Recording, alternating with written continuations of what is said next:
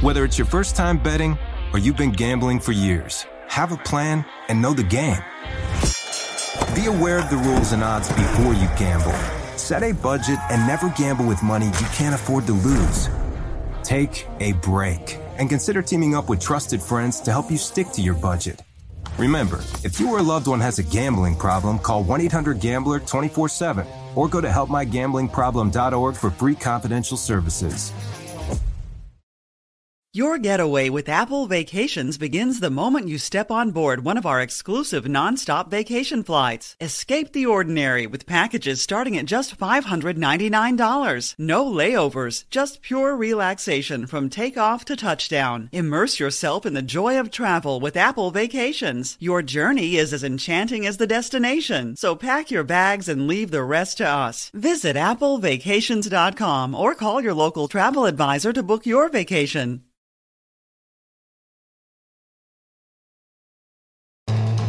Welcome into the lounge presented by DraftKings. We've taken a look at the film. We've heard from John Harbaugh on Monday. Now it's time to break down with a little bit more nuance and depth the Ravens' 27 to 24 victory over the Cincinnati Bengals. And, and let's start with the news, Garrett. We heard from head coach John Harbaugh on Monday, had some injury updates, the biggest of which Marcus Williams will not be having surgery on his pectoral injury, which means he should return. The game plan is for him to return this season. They're not putting him on IR, so they're they're expecting him back. Just how big a deal is that for the Ravens? Yeah, it's huge. I mean, Marcus Williams is one of the highest paid players on this team for a reason. He's a difference maker on the back end of the defense.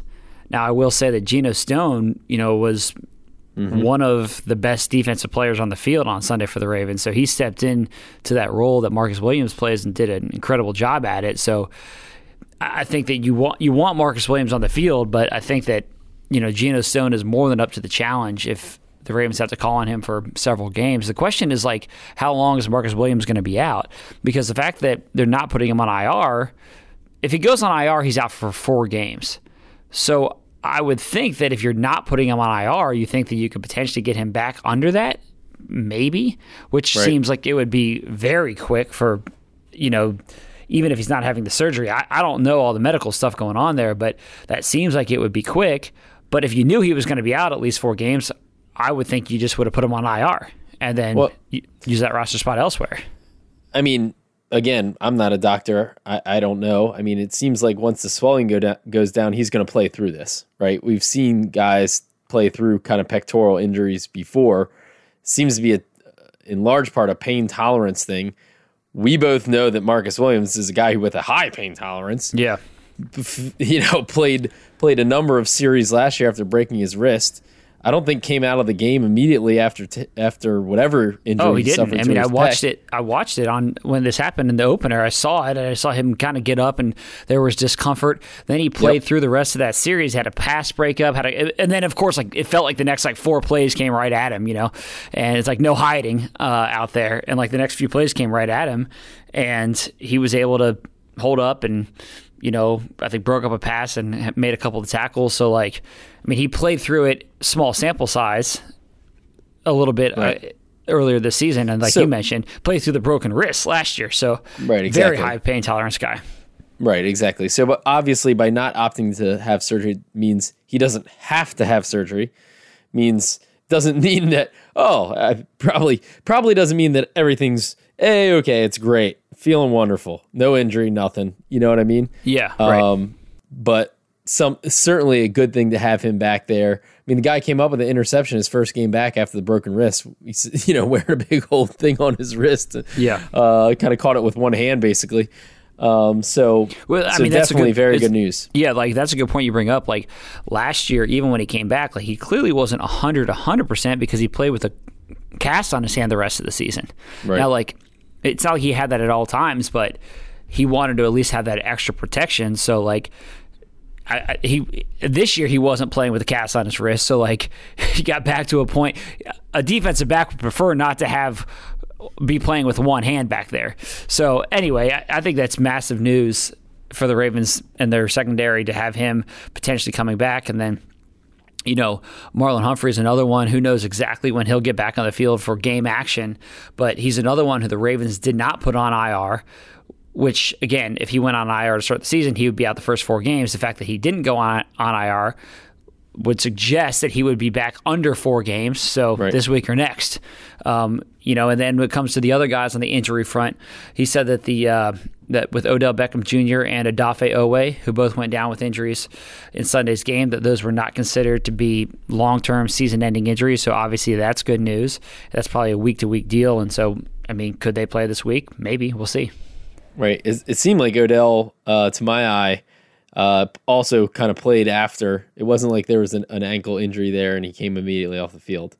Um, looking at the film, I think it's pretty clear. You can see when he kind of hurts it and he plays through it a little bit longer. So it doesn't seem like it's a major, major injury for him. Yeah, yeah. Um, he came back on the field um, in the second half and stood on the sidelines.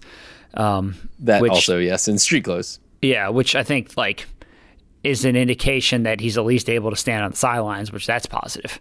Um, when you're talking about sometimes the severity of those injuries, and then you know again, just to keep on keep the ball rolling here on the injury front, like uh, Ronnie Stanley, Tyler Linderbaum. Um, both of them did not practice at all last week. We'll see if they're back on the practice field. With all of those injuries, basically every guy that we just mentioned, it's in that short term, week to week, day to day type thing. And so John Harbaugh is not going to get into any updates on that front. It's going to just be based on what the injury report says and what the practice status is of those guys. So the truth is, we're probably not going to have too much definitive information until it gets closer to game time on any of those players.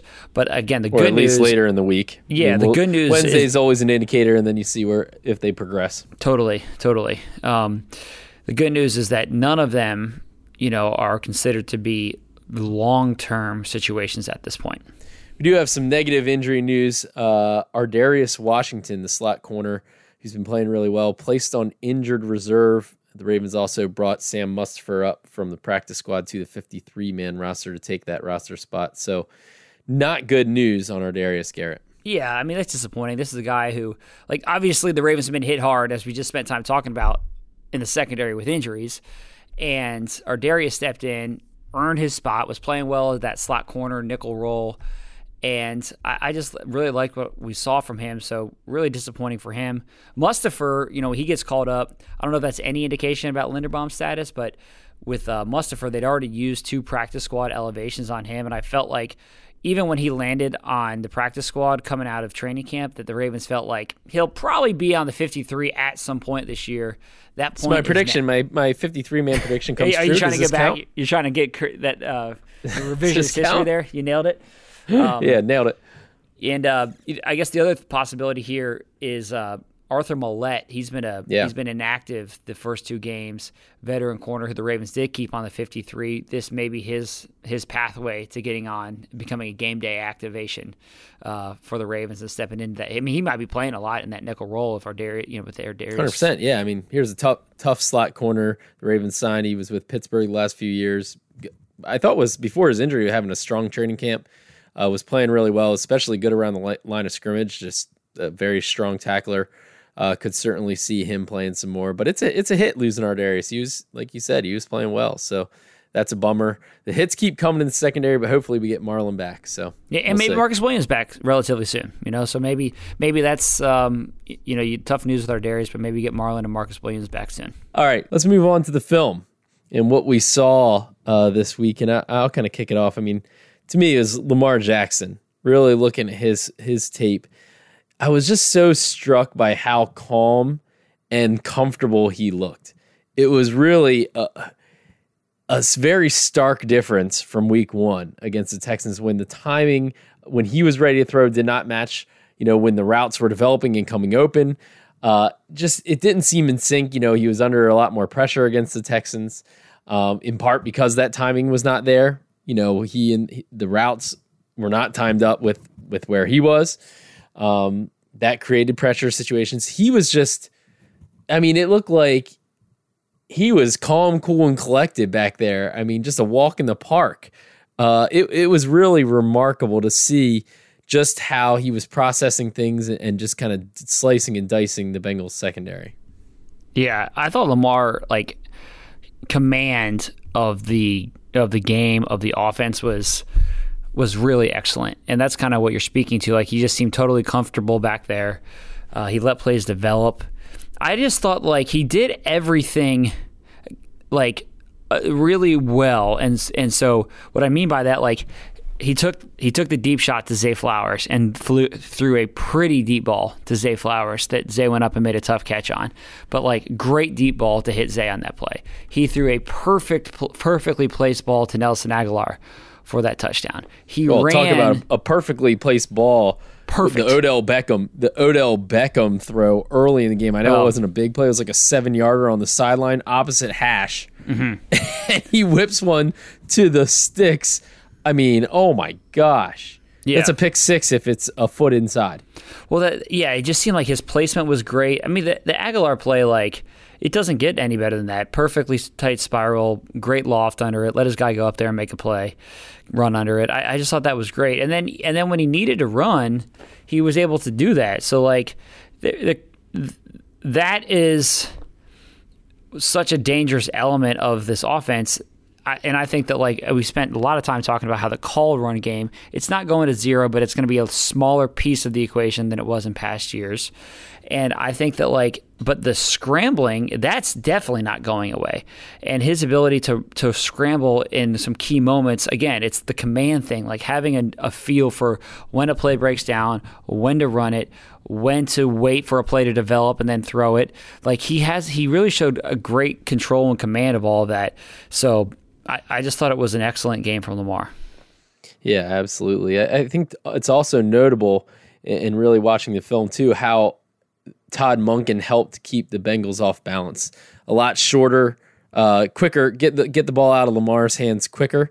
So through his first two games, uh, Lamar's average time to throw is 2.6 seconds. That's almost a third of a second, 0.32 seconds quicker than any other season in Lamar's career. Mm-hmm. It's pretty pretty noticeable difference.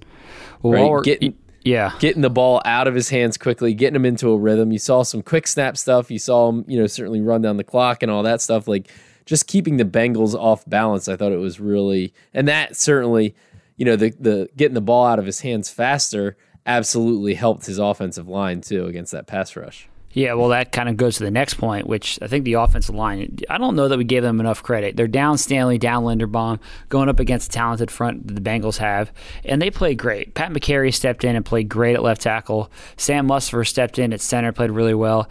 Th this is a kind of a stat that stood out to me. The pressure rate that Lamar faced on Sunday, 9.3%. It was the lowest pressure rate of his career, according to Next Gen Stats. That speaks to getting the ball out quickly, but it also speaks to the quality of the offensive line and their ability to hold up against a talented defensive front. I, I just think that like those guys deserve a ton of credit. Morgan Moses, Kevin Zeitler, like John Simpson. The, that is that group deserves credit for holding up, giving Lamar time to throw. It's like no secret that any quarter like Lamar's better when he has time to throw. That's probably the case for any quarterback in the league. And I think that he had confidence in those guys up front, which which then allows you as the quarterback to have the command that we just spent a lot of time talking about and praising. Like if you have confidence that you're not going to be getting hit every single play, then you're going to stand in there for that extra half second and be able to wait for a play to develop and then deliver the ball accurately down the field. Yeah, I mean, absolutely. The uh, I thought it was particularly notable too against the blitz, right? I mean, that was something we saw week one give the the Ravens a little bit of problem. The cover zero stuff that the Texans brought out was a little bit of an issue. Saw the Ravens adjust to that in week two and Lamar. Not only did they block it up really well, and, and some of the problems in week one were just seemed to be communication lapses, guys not blocking the right person, right, or be on the same uh, same snap count, for example that all got cleaned up in week two. Saw him pick up the blitzes really well. Saw the adjustments. There's one uh, cover zero blitz where they brought it. They ended up dropping out a, a line, middle linebacker kind of late, but um, you know they they certainly showed the cover zero and still brought extra pressure. And the DBs were playing ten yards off. They just took an eight yard, I think it was an eight or nine yard slant to Nelson Agholor over the middle. Like easy. Let's just we'll, we'll take that right? And having those quick answers and Lamar Jackson knowing what those answers are and hitting them, that that immediately will cut that stuff out, right? So so we'll take it. You want to give us that? We'll take eight yards on that. Cool. You know what I mean?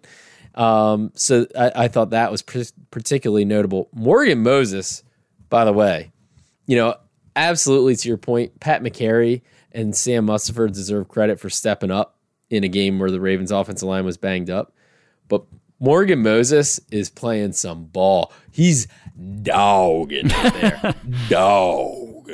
I mean, you don't think of Morgan Moses as a guy that's like clobbering people out there. You think, oh, he's a nice guy, gets the job done. You know, he's physical, but like, yeah, he's too nice for that. Morgan Moses is dogging out there. I mean, he lit up Mike Hilton on one, just kind of like said, nah, you're not going to shoot that gap, and just leveled him. Yeah. And it's not the first time he's done it this season. It was also interesting to see that the Ravens used some unbalanced line and some creative stuff with Morgan Moses. So he moved over on a couple of occasions to left of center. Right. So Sam, then I think it was John Simpson, then Morgan, then Pat in an unbalanced line. Did it mm-hmm. twice.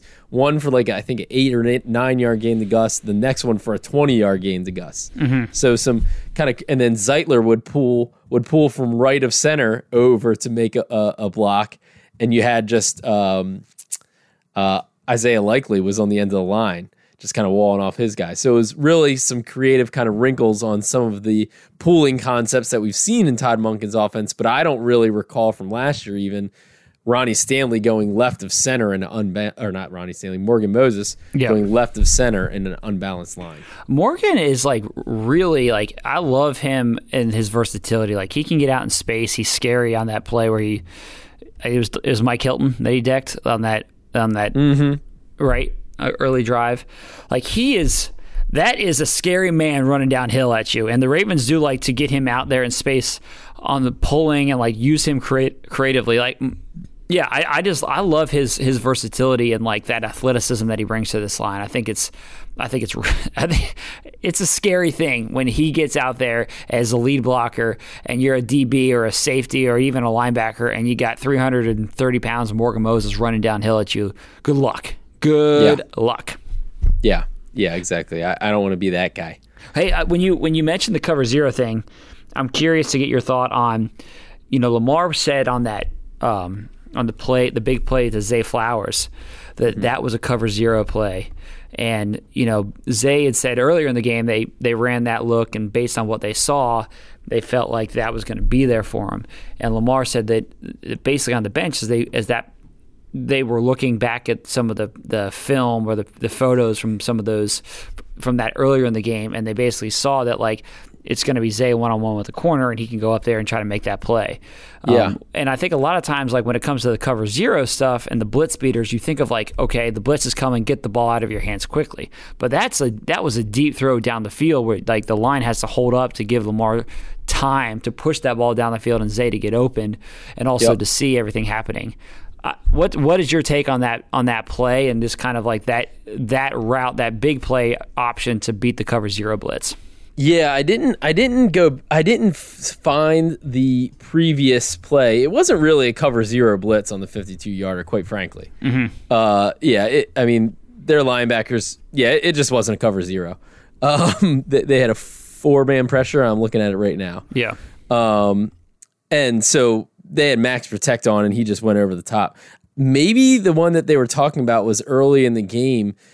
Lamar definitely had a shot to Zay that he missed deep down the field. It was a little bit too far. He threw it. Uh, Zay had a really quick win off the release. Now, this one was more of a cover zero. They had everybody up at the line. It was press coverage, three wide, and uh, they, they brought the heat. And that's when, when Lamar kind of stepped up, had a little pressure in his face, and it sailed it a little bit too long for Zay, but he gave him a shot. Um, I don't know if that was the one that Zay was referencing, like you know, basically give it to me again, give me another shot. Like we had that um, because they absolutely did. And Zay, I mean, just torched the guy off the line of scrimmage. Right, you might be right because what, what, what Lamar was saying was they went cover zero when he was open on a post, and I had to get the ball out of my hands. That probably was Yeah, yep. so that's probably the one that he's referencing. And then basically on that big play, he said he noticed the safety driving on the crossing route, and Yep. then he basically said that Zay is going to be open from, uh, you know, he's going to be open because he has the ability to run away from the corners, and that's exactly what happened. That's 100% what happened. Yeah. Exactly. Which I think I, 100%. I just give both those guys credit. Like I just think that like coming back to this like Lamar's command, his mastery of the game. He's in year six, so like you see things. It's it's things aren't new to you. You have a good idea of what defenses are going to do, how they're going to play you. Um, I just think that like that then Mm-hmm. allows you to have confidence in a moment like that to say, all right, you know, here's this is going to be a moment where I have a chance to push the ball down the field. I've seen it. My receiver's saying one thing, like all all of that. I think is a nice. Um, it just speaks to his mastery of the game.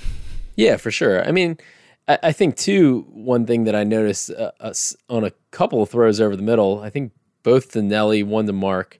Um, just Lamar's Lamar's ability to manipulate defenders, uh, wait until those windows pop open and really throw over the middle. Now he's thrown over the middle consistently pretty darn well, but I think having the kind of the patience to let something develop, pop open in the second window, manipulate, you know, wait until uh, you know the linebacker takes a step to cover that underneath route and then throw it right behind him.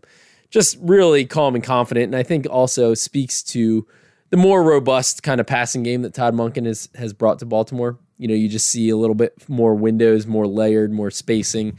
You know, certainly with the three more three wide looks, you see a lot more spacing in the Ravens offense and in their route concepts.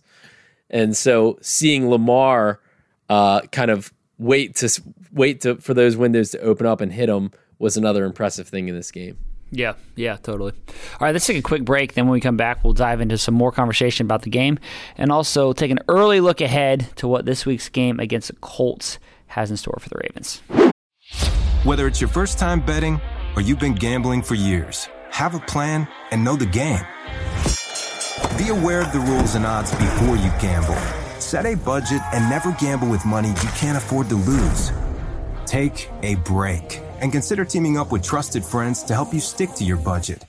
Remember, if you or a loved one has a gambling problem, call 1 800 Gambler 24 7 or go to helpmygamblingproblem.org for free confidential services. Oh, such a clutch pickup, Dave. I know, right? I was worried we'd bring back the same team. Oh no, I meant those blackout motorized shades. MVP of the room. Blinds.com made it crazy affordable to replace our old blinds. Hard to install? No, it's easy. Even you could do it. Nice. I installed these and then got some for my mom, too. What, you fly across the country to do the install? Nope, Blinds.com can do it all. All she had to do was pick what she wanted. She talked to a design consultant for free and scheduled a professional measure and install. Look at you, a Hall of Fame son. Oh, I just picked the winning team.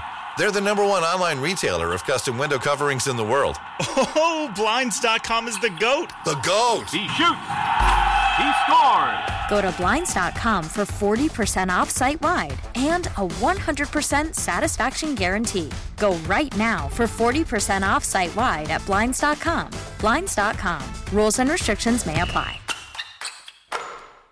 All right, we're coming to you from the SeatGeek studio here on the Lounge Podcast, and we want to give a shout out to our friends at DraftKings, which is an official sports betting partner of the Baltimore Ravens. They've got a limited time offer you don't want to miss. Download the DraftKings Sportsbook app today. Use the promo code FLOCK. If you're a new customer, you can get a deposit bonus up to $1,000. That's only at DraftKings Sportsbook, and the promo code is FLOCK. Please play responsibly. For help, visit mdgamblinghelp.org or call 1 800 Gambler. You got to be 21 or older and physically present in Maryland to play. Um, We got to so- talk about the defense now, right? Well, one thing I want, last point I wanted to hit on, last point I wanted to hit on with Okay. with with the offense, and I actually said this to you when we wrapped up the uh, post game podcast. I don't think we gave enough credit to the offense for grinding out the game at the end. Like, you know, the the Ravens are up. This the Bengals have a long drive. They get the touchdown, kick the ball back to the Bengal, kick the ball back to the Ravens. You see four minutes left. You need two first downs and the Ravens were able to get it. And like we've seen plenty of times in those situations where you don't get it, and then you put the defense back on the field. Yep. and then it's a tough situation for the defense, and it's hard to stop teams at that point of the game. But the Ravens were able to grind out the grind out the the win, basically, move the ball on the ground, get a couple of first downs, and seal it. And like I just thought that like going back to the offensive line, that was huge for them. Lamar had great command in terms of Scramble. his ability to run. Um, I just I just thought that that was a huge moment for this offense in a lot of ways. Yeah, it, it reminded me of the win over the Chiefs Yeah. uh, a couple years ago. Yeah. you know, the Lamar keeps it on uh, fourth down, right? Fourth down, plunges forward, and, and what the kind of momentum builder and the kind of confidence builder that that can have on a team to finish finish off a really good team with the ball in your hands and just pound it at them at the end.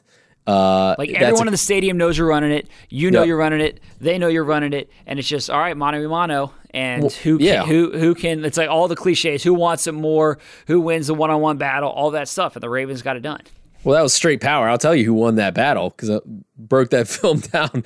Pat Mekari, John Simpson were in the in the lead, and then you had a kick out block. You had Zeitler pulling around, and uh, and they brought in the big guy, Fa'alele, Fa'alele on the other side of Pat Mekari. So that they they ran it right behind Mekari though, and uh, got the job done. And so a really good job of just power football at the end of that game with Gus the Bus. I mean, is there a better closer than Gus the Bus? Also, No, there's short not. yardage closer. Give me that guy, right? not. and uh, really cool to see at, at the end of that play. You see Morgan Moses and Pat Mekari just kind of skipping down the field and like you know slapping each other on the chest and and just the moment for those two guys with considering the game the offensive line had just a, a really cool moment. Yeah, I'm with you. I, I I just think that yeah. Again, going back to the the quality of the offensive line, I just think all that plays into it. But now you want to talk defense, all right? So Yep. so let's let's talk defense. And I think, you know, I think Mike Macdonald's getting some well deserved credit this week for uh, just the way the defense played. You know, he kind of shot down my question earlier in the week when I was like, "Hey, you guys have done a pretty good job of limiting Joe Burrow," and he was like, "No, we haven't. They beat us the last two times." So shut it, Mike's Garrett. Mike's not going to be the one that pats himself on the Yeah, back. sh- I shut can, it, I can tell you that. Um, I do enjoy that. you know, you know, I love it whenever that happens. So did well, and Roquan in the locker room after the game. Yeah, we're not shorthanded. Garrett, Garrett. yeah, you just been getting hammered. You've been getting the hammer drops lately. You're in my territory. You're catching up to me, buddy. I'm catching up. I'm catching up. You've got. You've got. Let me tell you. You You've got a long way a to go. healthy lead. A healthy lead. You might have laughed at me, but I'm catching up. Um, but uh, he, you know, so. But Mike's getting credit. Peter Schrager talked about him as his coach of the week this week, um, giving him praise for the way the Ravens limited Joe Burrow.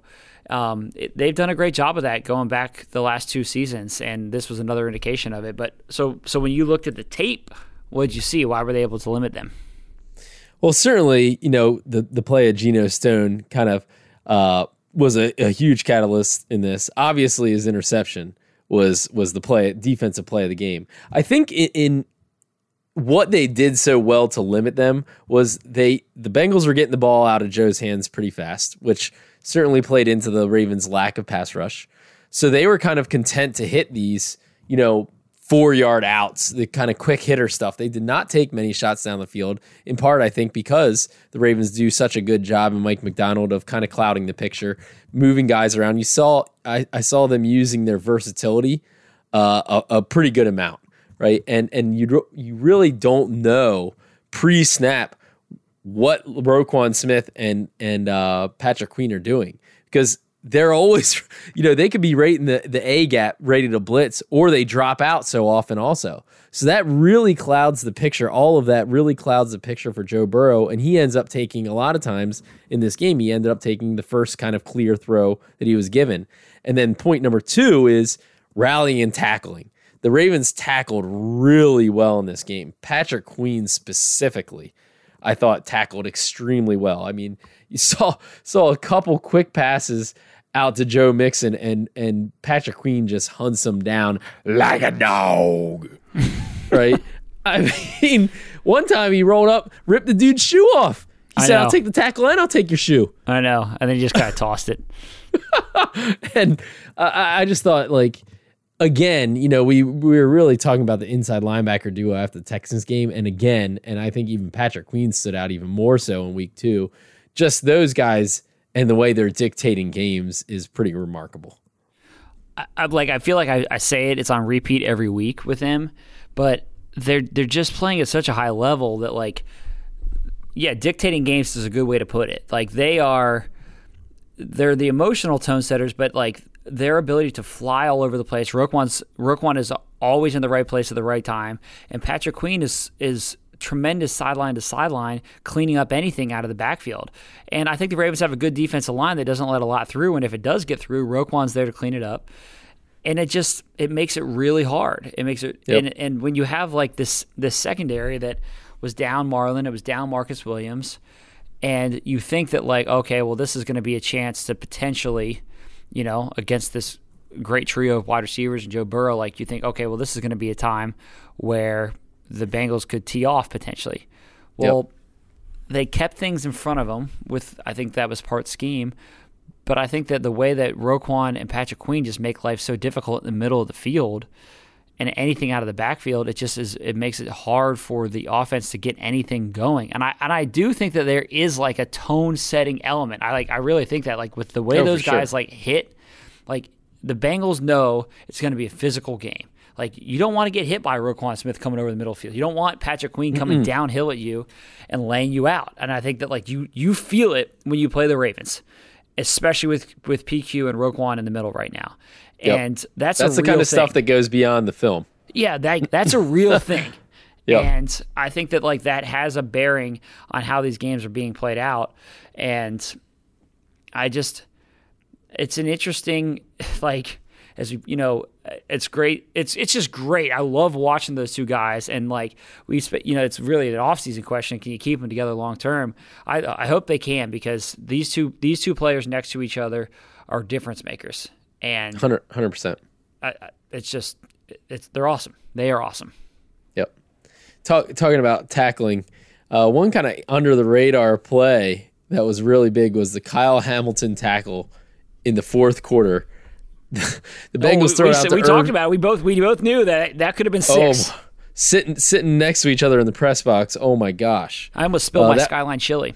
Yes, exactly. That was that was an exhale moment watching that one on film and how close that was. It was it was pretty wide open. He, maybe maybe he doesn't score, but he could have. Ta- he he possibly could have. Certainly on a 76, what would have been a 76 yard touchdown if Kyle Hamilton doesn't make that tackle. So that was an impressive play by him. Really, the Bengals only hit one one kind of biggish play. It was a 30 some yarder on a misdirection, kind of tricky play. A uh, little little ball handling, flip it back out to Mixon on the outside, and Kyle Hamilton came crashing down, kind of took the bait, and uh, Joe Mixon slipped out in the flats for a long game. That was the only real mistake, like bad mistake on film that I saw. You know, in terms of coverage, like also give the, these corners without Marlon Humphrey, give them a lot of of uh, props too. You know, some some guys, you know, there's Ar'Darius Washington had to, he slipped on one, you know, there, there, of course you're going to give some up, but like pretty darn good coverage by these corners. Well, you know what well. it is. You know what it is. Oh, podcast bump? Yeah. I mean, that's what it for was. Brandon Stephens for sure. Brandon Stephens podcast bump. The rock, the rock, Rocky Ya-Sin comes back. Friend Lounge. And it's, it's the, it's the, it's the delayed podcast bump. That's what it is. Oh, 100%. 100%. Yeah, as we're, the podcast bump is alive and well. As we're recruiting guys for the podcast this week, uh, we're letting them know. Like, you know, Brandon Stephens came on, steps up, shuts down Ja'Marr Chase, like 100% a result of the interview that he did with us. So, you know, you want to come and get some of that good juju, come on the podcast, and who knows what could happen for you this week. exactly. Exactly. Um, so, yeah, I, I mean, I, th- I thought the, the defense tackled really well. And then we have to talk about the Geno interception. Okay. A, kind of what happened on the play, which is Geno Stone sees Ja'Marr Chase's one on one with Brandon Stephens on the outside. Uh, Ja'Marr Chase, what's funny when when Geno talked about it after the game, he was like, "Oh, Ja'Marr Chase had an outside release, so I knew Brandon Stephens had the kind of the the boundary, and I could cheat inside." What's funny is on film, actually, no, Ja'Marr Chase released inside. right? But Geno was kind of watching Joe Burrow's eyes, and and the play should have worked. Uh, it, you know, they, the Bengals kind of set it up well. The, they ran it a similar play early in the game, and the Ravens had it covered. The second time they ran it, and Tee Higgins went the other way and popped over the top of Roquan Smith, right? And so Burrow, kind of to what Roquan said, Burrow thought, here we go, high low game. I'm gonna I'm gonna put it over Roquan's head. It's gonna be wide open. Well, Geno Stone was watching Joe Burrow and saw that he never really looked out towards Ja'Marr Chase and just broke on that thing. Just a, an amazing play. And then the debate, the greatest debate of the week, Garrett, is could he have pick sixed it? what do you, what do you think? What's your take? Uh, yeah, I think he could have. Really? Okay. I, th- I think that he I think that he could have. I mean, I'm not saying it was quite as easy as it looked at first blush, but I think that the potential was there for her to for him to bring that all the way back. Um, he he took it to the outside, which I understand why he did. I mean, he caught it in the in the middle of the field, was kind of clogged up. He's moving in that direction. If he had cut it back, I think he had a legit chance to take it to the house. I don't. Again, I don't think it was like a gimme. Where we're eh, he's getting crushed a little bit, and people are acting like it was just like a gimme. It was just like sitting there, like all you had to do was walk across the goal line. I don't think it was that easy, but I think that had he played it right, let me ask you this question, okay? If you're going to say, if you're about to say it's not going to be, or is your take that it was not a pick pick sixable? Uh, no, I think it was pick Like if Ed sixable. Reed- if Ed I Reed think it was. it off. Oh, Ed Reed would. Uh, Okay. hundred percent. Ed Reed put, brings it back. Hundred percent. It was pick sixable, but I don't think it was. It was like, oh my god, that was absolutely should have been a pick six. Yeah. Yeah, I, I agree. I, I- again, I think he's getting crushed a little, a little harshly, um, but it, it, it, it could have been there. It could have been there. Okay. Yeah. I mean, the blockers were there. They like he had like three or four blockers. There were like three or four Bengals in front of him, but the Ravens also had like three or four blockers. So if we get a, man, a hat on a hat and, and block that pretty darn well, uh, there's a chance. There's a chance. Yeah. Uh, but anyway, props props to Geno Stone. Like we said at the top, I mean, dude had his best game of his career, and so I, you know what, I'm not going to dog him. I'm not going to dog him too bad. Yeah, I'm I'm with you. Um, all right, so this week, obviously, Colts coming to town. You know, some questions. Um, the, what's Anthony Richardson's status? Is he going to play? Do they do they play it safe with him and, and be cautious? I mean, that would be a tough assignment for a guy coming off a concussion to then have to go out there and play in a road environment in his third NFL game. That would be challenging. Um, you know, I, I think certainly this is a game that you feel like the Ravens should win. They're two and zero. What is your kind of early thought on this on this one? Yeah, well, I mean, I think a lot, you know, part of it has to do certainly with the the status of Anthony Richardson. Uh, you know, he he's been good. He's been really good the first two weeks. He was off to a hot start in week two. Um, you know, so he would add another challenge if if he's able to play. We'll see on that. Gardner Minshew, that you know, he's a, a good backup quarterback who can get hot. You know, we've- That's the thing. Like, I don't know. Like, I, I think Richardson's mania, been man. good. I don't. I'm not convinced that like the uh, you know that it, it necessarily sways things. It's for different reasons. Like Gardner Minshew can get hot. He can. You know, he's been a streaky quarterback that's delivered some big performances in his career. Anthony Richardson is a top five pick who has enormous talent and can be a difference maker with his legs as well. Also has a huge arm. So like they have different bring different strengths to the table. But I don't like I don't know which one. You know that I, I don't know that who plays necessarily changes. You know that like right. But that's going to determine the winner. no, and for different reasons. Yeah, I think I, I think that's fair. I mean, the Ravens are the stronger team here, obviously. Um, but you know, I thought John Harbaugh set the tone pretty well uh, this week and said, "Hey, if you're not getting better, you're going to get passed in the NFL. That's just the way it works. Every every week, I, I just think, you know, John, you know, you know what I think about John. He's a great leader, and I think he just knows the right tone to set. And this week, it's we have to get better. We, you know, we're two and zero. We're one of only two two and zero teams in the AFC. The Ravens and the Dolphins. We're in first place in the AFC North alone already, so we're in good position here. But if you think that you know you just won the championship against the Bengals, you thought wrong. And if you're not getting better this week, you're going to get beat. That's just the way it works in the NFL. And this is the classic quote unquote trap game. Come back home against an opponent that you know you're better than. Um, but I, I think the the Colts have done a good job scheming things up for Anthony Richardson. I think that is the difference to me between the two is like they they've done a good job scheme wise for him be because of his unique talents. I think they become a little bit more predictable. Let's say it's a, a more traditional offense if you don't have Anthony Richardson in there. Yeah, yeah, I think that's fair. I think that's fair. So- Um, and we'll keep you posted this week on injuries as well. I mean, we cover we we hit the status of them, and I think that like the practice reports over the course of this week are going to be really telling. You know, for a guy like Marlon Humphrey, could he come back and play in one week? You know, he's coming off foot surgery, so could he get back on the field and practice and play on Sunday?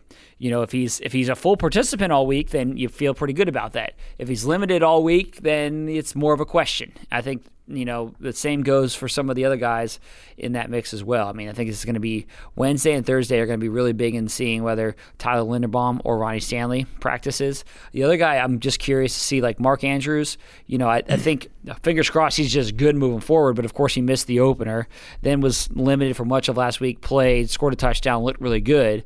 But how did he feel on Monday morning? How did he feel on Tuesday? And how what is that injury, that quad injury, something that lingers at all, or is he good to go and he's a full full participant um, back on the practice field on Wednesday? I just you know fingers crossed that that's not something that that lingers. Yep, totally. Thank you for listening. Uh, as always, we'll be back with you, or uh, as always, you can reach us uh, by email at the lounge at ravens.nfl.net, and we'll be back with you later this week with a player interview. Whether it's your first time betting or you've been gambling for years, have a plan and know the game. Be aware of the rules and odds before you gamble.